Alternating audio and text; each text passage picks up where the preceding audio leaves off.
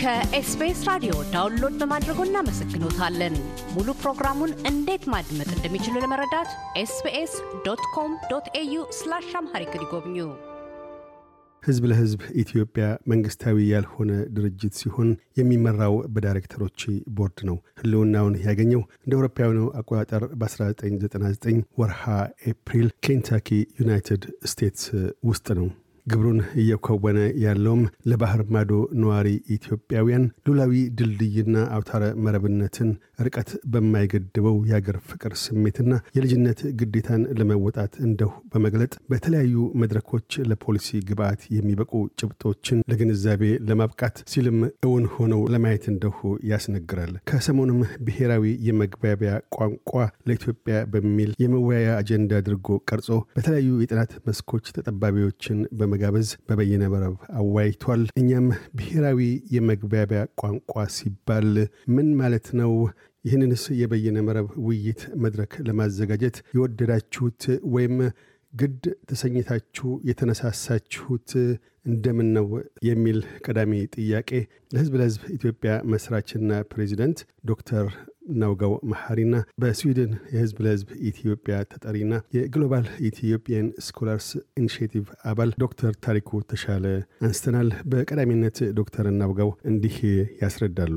አቶ ካሳሁን ይህንን እድል ስለሰጡኝ እንግዲህ ይሄ ስለ ቋንቋ በ People to People መድረክ ላይ መጀመሪያ ለአንድ አምስት ቀን የሚሆን ከሶስት ከአራት ወር በፊት ውይይት ነበረ እና ብሔራዊ ቋንቋ ለኢትዮጵያ ያስፈልጋታል በሚል እና በዚያ ላይ ውይይቱ ላይ በጣም ተሳታፊ የነበሩትን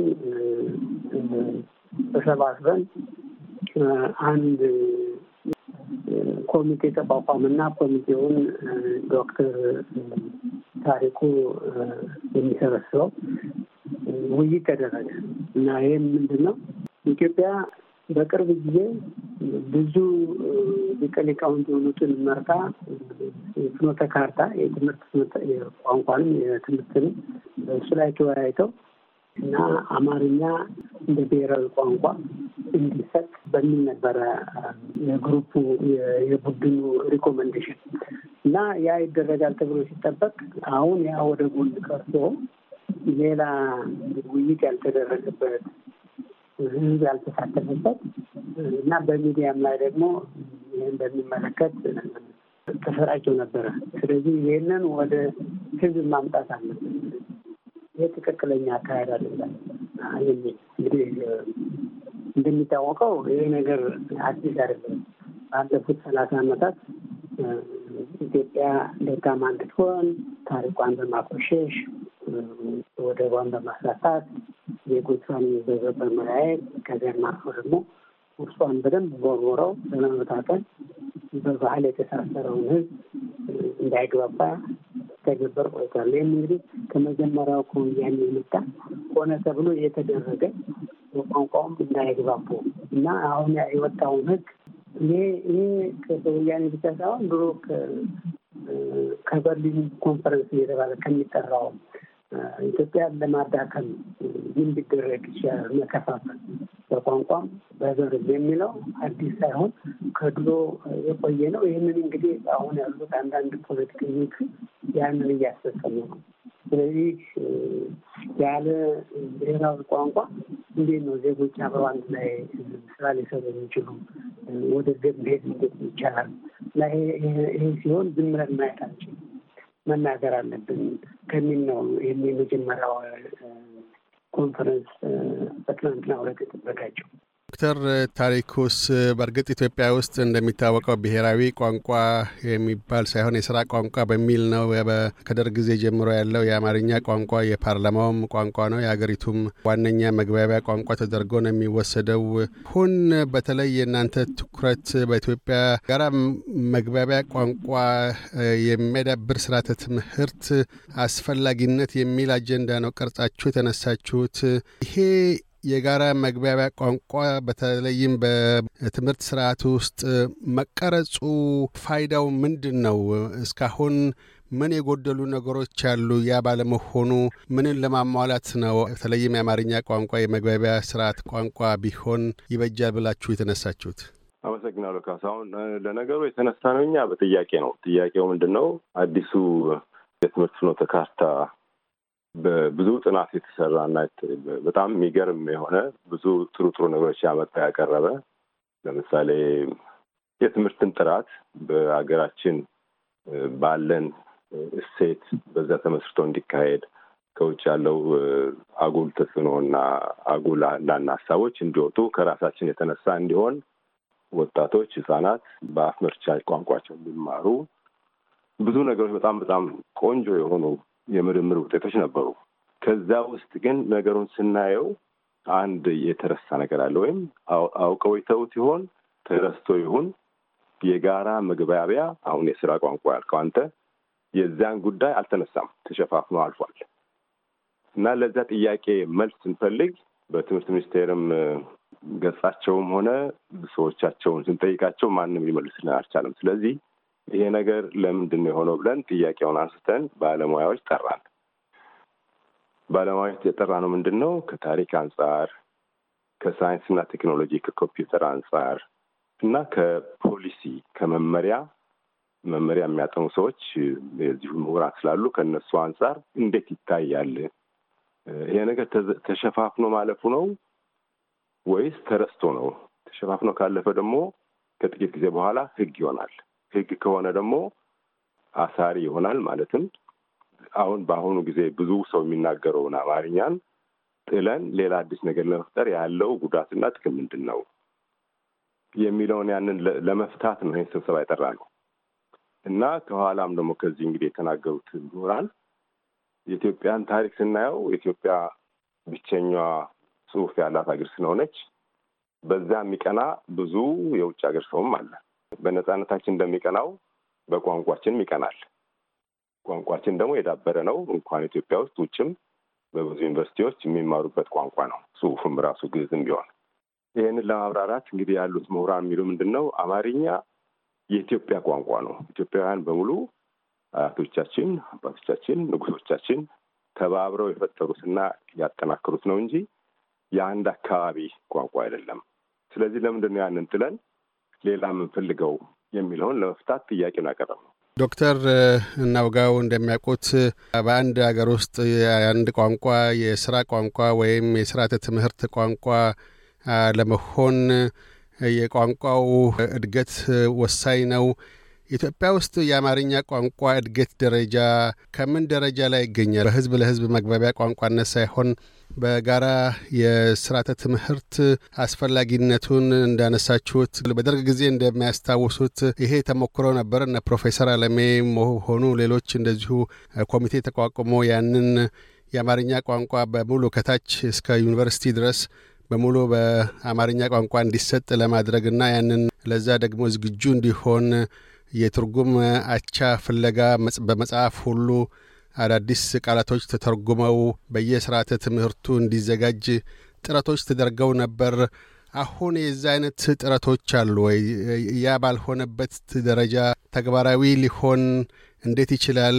ያስ እንዲሆን ምን መደረግ አለበት ይላሉ? ቅድመ ዝግጅት፣ ቅድመ ስራዎች ከፖሊሲ ቀረጻው አኳያ እንግዲህ ቋንቋ የአንድ ሀገር ታሪክም ነው እና ወደኋላ ብለን ቅድም ዶክተር ታሪኩ እንዳለው ከአስራ ስምንት ሀገሮች በዓለም ላይ የፊደል ቅርጽ ያላት ኢትዮጵያ ናት። ከአፍሪካ ደግሞ ብቸኛዋ ናት እና ይሄ ከስድስት መቶ ክፍለ ዘመንም በዛ ጊዜ ነው ግዕዝ በታሪክ እንደሚያመለክተው ከሆነ እና በነገራችን ላይ ታሪክ ተመራማሪዎች እንደሚሉት አማርኛን እንኳን ብሔራዊ ቋንቋ እንዲሆን የጀመሩት አጼ ዮሐንስ ናቸው ይባላል።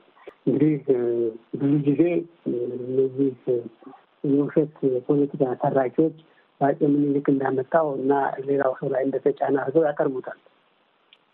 በነገደ በጎዬ ጊዜ የተጀመረ ልሳን ሆኖ የሚቀርብ ነው እና ይህ ሁሉ የኢትዮጵያ በዓለም ላይ የምንኮራባት ታሪክ እስከዛሬ ድረስ ኢትዮጵያን ስሟ በሚነሳበት ጊዜ አድዋ ላይ እኮ ኢትዮጵያን ሲሄዱ እና ጣሊያንን ሲዋጉ እኮ ዝም ብሎ የድንበርን ነጻነት ብቻ ሳይሆን የቋንቋንም ጭምር እኮ ነው።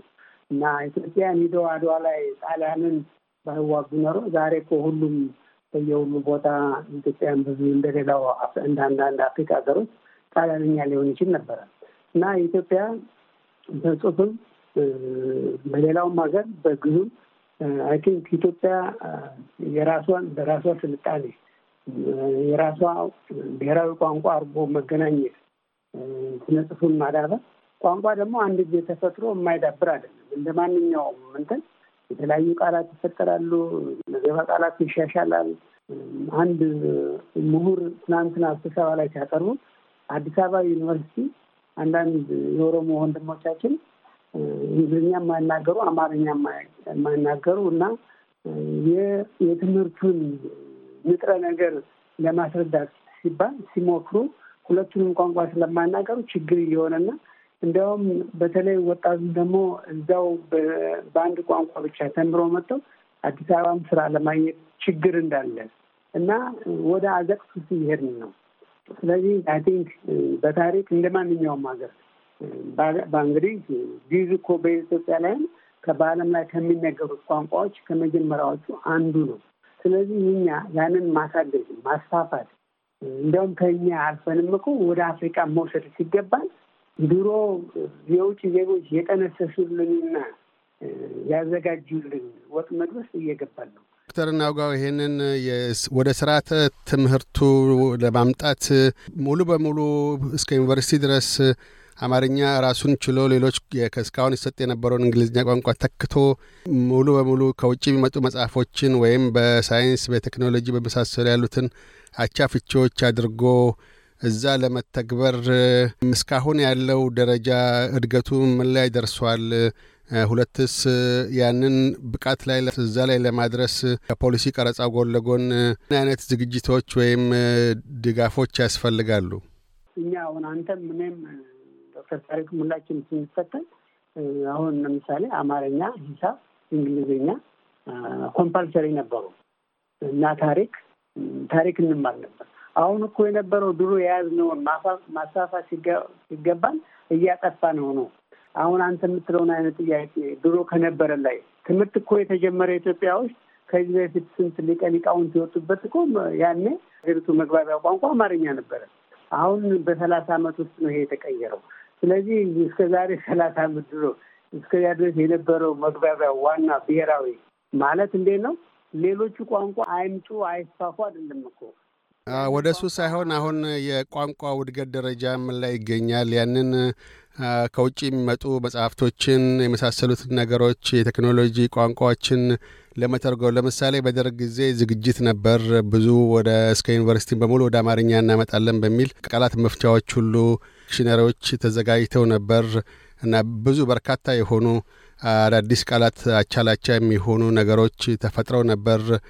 ሌላ በኩል ለምሳሌ እንደነ ፕሮፌሰር ተከስተ ነጋሽ ያሉ በዚህ ዘርፍ ረጅም ጊዜ ምርምር ያካሄዱ የአማርኛ ቋንቋን ሙሉ በሙሉ ለመተካትና በዩኒቨርሲቲ ደረጃ ለማካሄድ ቢያንስ ሀያ ዓመት ጊዜ ያስፈልገናል። ከዛ በኋላ ግን በሙሉ ጉልበታም ስለሆነ እድገት ደረጃው ከፍተኛ ስለሆነ አማርኛ ቋንቋ ያንን ራሳችንን ችለን እንደ ኮሪያ፣ ቻይና ወይም ራሽያችንን ችለን መቆም እንችላለን የሚል የፖሊሲ ሀሳቦች ያቀረባሉ። ከዛ አኳያ ምን መደረግ አለበት? ከሙያዊው ዘርፍ አኳያ ማለት ነው። ፕሮፌሰር ናውጋው ይቅርታ አድርግልኝና የቴክኖሎጂውን ጥያቄ በሚመለከት አንዱ የአቶ ካሳሁን ጥያቄ አንዱ አንዱ ክፍል ነው ብዬ ነው ልመልስ የፈለኩት። በዚህ በስብሰባችን ላይ በውይይታችን ላይ አንድ የቴክኖሎጂ ሰው ቀርበው ነበር። ከዛ ውጭም ሌሎች አናግረውን ነበር፣ ግን ጊዜ ስላልነበረ ልናቀርባቸው አልቀረብንም አልቻልንም። ግዕዝ በጣም ረዥም ጊዜ ግዕዝ ፊደል ብዙ ረዥም ታሪክ ያለው ነው። ብዙ ከብዙ ሌሎች እንትኖችም ጋር የተቀላቀለ እና የዳበረ ነው። እኒህ ሰውዬ ከአርባ ዓመት በፊት ነው የራሳችንን የግዕዝን ፊደል በኮምፒውተር መክተብ የጀመሩት። አሁን ሰማንያ አራት የኢትዮጵያ ቋንቋዎች በግዕዝ ፊደል መጻፍ ይችላሉ ይችላሉ። ስለዚህ እድገቱ በቴክኖሎጂ ምንም የኮምፒውተር ችግር አይኖርበትም። ከዛ ውጭ አሁን በቅርቡ አንድ ሌላ በዚሁ የሰለጠኑ artificial intelligence የሰለጠኑ ሰው ግዕዝ እንዲያውም ከሌሎቹ ቋንቋዎች ፊደላት የበለጠ ለብዙ ምስጢራዊ ጉዳዮች ስራዎች የሚጠቅም ሆኖ ተገኝቷል እና በቅርቡ ትልቅ ነገር እናያለን በአይናቸው በምርምራቸው እንዳገኙት ብዙ መጽሐፍትም ተተርጉመዋል። መተርጎሙን ራሱን እንደዚህ ቃል በቃል መተርጎም ቀርቶ ልክ በ Microsoft Windows ወይም እንደሚደረጉት እንደ ጉግል እንደሚደረገው ጉግል ትርጉም እንደሚደረገው አማርኛም በዛ መልኩ ይቀርባል ወደፊት የተጻፉ የእጅ ጽሁፎችም automatically ይቀየራሉ ባሉት በሚሰሩት በአዲሶቹ ፕሮግራሞች። ስለዚህ ምንም በምንም መልኩ የግዕዝ ፊደል ከሌሎች አያንስም። ለማዳበርም ምንም ችግር የለበትም። አሁንም እንደዳበረ ይታያል። ግን ሰው ስለማወቁ ያንን ነው እንጂ ዳብሯል ባይ ናቸው። እዚህ ላይ ለመጨመር አቶ ካሳሁን አሁን እኛ ይህን ስብሰባውን በምናዘጋጅ ጊዜ ለምሳሌ እንግሊዝኛ አይማሩ አላለም። ለምሳሌ እንግሊዝኛን ከአንደኛ ክፍል ጀምሮ የሚል ቅድም ዶክተር ታሪኩ የጠቀሰው ላይ አዲሱ እንትን እንደዚያ ይላል። እኛ እኮ አሁን እያልን ያለ ነው ብሔራዊ ቋንቋ ትኩረት አልተሰጠውም። እዚያ ፖሊሲ ላይ በሚታይበት ጊዜ ሁሉም በየሪጅን ያለውን ቋንቋ እና እንግሊዝኛ ለእንግሊዝኛ ነው ትኩረት የተሰጠው። ስለዚህ ለብሔራዊ ቋንቋ ትኩረት ተሰጥቶት መዳበር ያለበትን more እንዲዳብር ይሄ አማርኛ ለረጅም ጊዜ ሲያገለግል የኖረውን በፖለቲካ በውሸት ትርክ እንዲህ ነው እየተባለ ስምን እያጠፉ እያጠለሹ አገሪቱን ወደ አልሆነ አቅጣጫ እየወሰደ ነው እና ሰላም እያሳጣ ነው። አብሮ ለመኖር አስቸጋሪ እያደረገው ነው። ስለዚህ እዚህ ላይ መንግስት ከምሁራኑ ጋር አብሮ ሊሰራ ይገባዋል። አንድ ሀገር ያለ ምሁራን ምሁራንን የማታዳምጥ የምሁራን ሀሳብ የማትወስድ ሀገር ልታድግ አትችልም እና ይሄንን ትኩረት ይሰጠዋል። ህዝብ ሊወያይበት ይገባል ነው የኛ ምክርና ስህተት። ከዶክተር ህናው ጋር መሀሪና ዶክተር ታሪኩ ተሻለ ጋር ያካሄድነው ቃለ ምልልስ በዚሁ አልተገታም። በቀጣዩ ክፍል ብሔራዊ ቋንቋን መሰረት ያደረገ የስራ ዕድል ፈጠራ፣ የምርምር ጥናቶችን በማሰቢያ ቋንቋ መጠቀምና ከብሔራዊ ማንነት ጋር ያለውን ተያያዥነትና ፈጣን ግብረ ምላሽ ሻችነቱን አስመልክተው ይናገራሉ። እያደመጡ የነበረው የ SBS አማርኛ ፕሮግራምን ነበር። የፕሮግራሙን ቀጥታ ስርጭት ሰኞና አርብ ምሽቶች ያድምጡ። እንዲሁም ድረገጻችንን በመጎብኘት on demand እና በ SBS mobile app ማድመጥ ይችላሉ። ድረገጻችንን ኤስቢኤስ ዶት ኮም ዶት ኤዩ አምሃሪክን ይጎብኙ።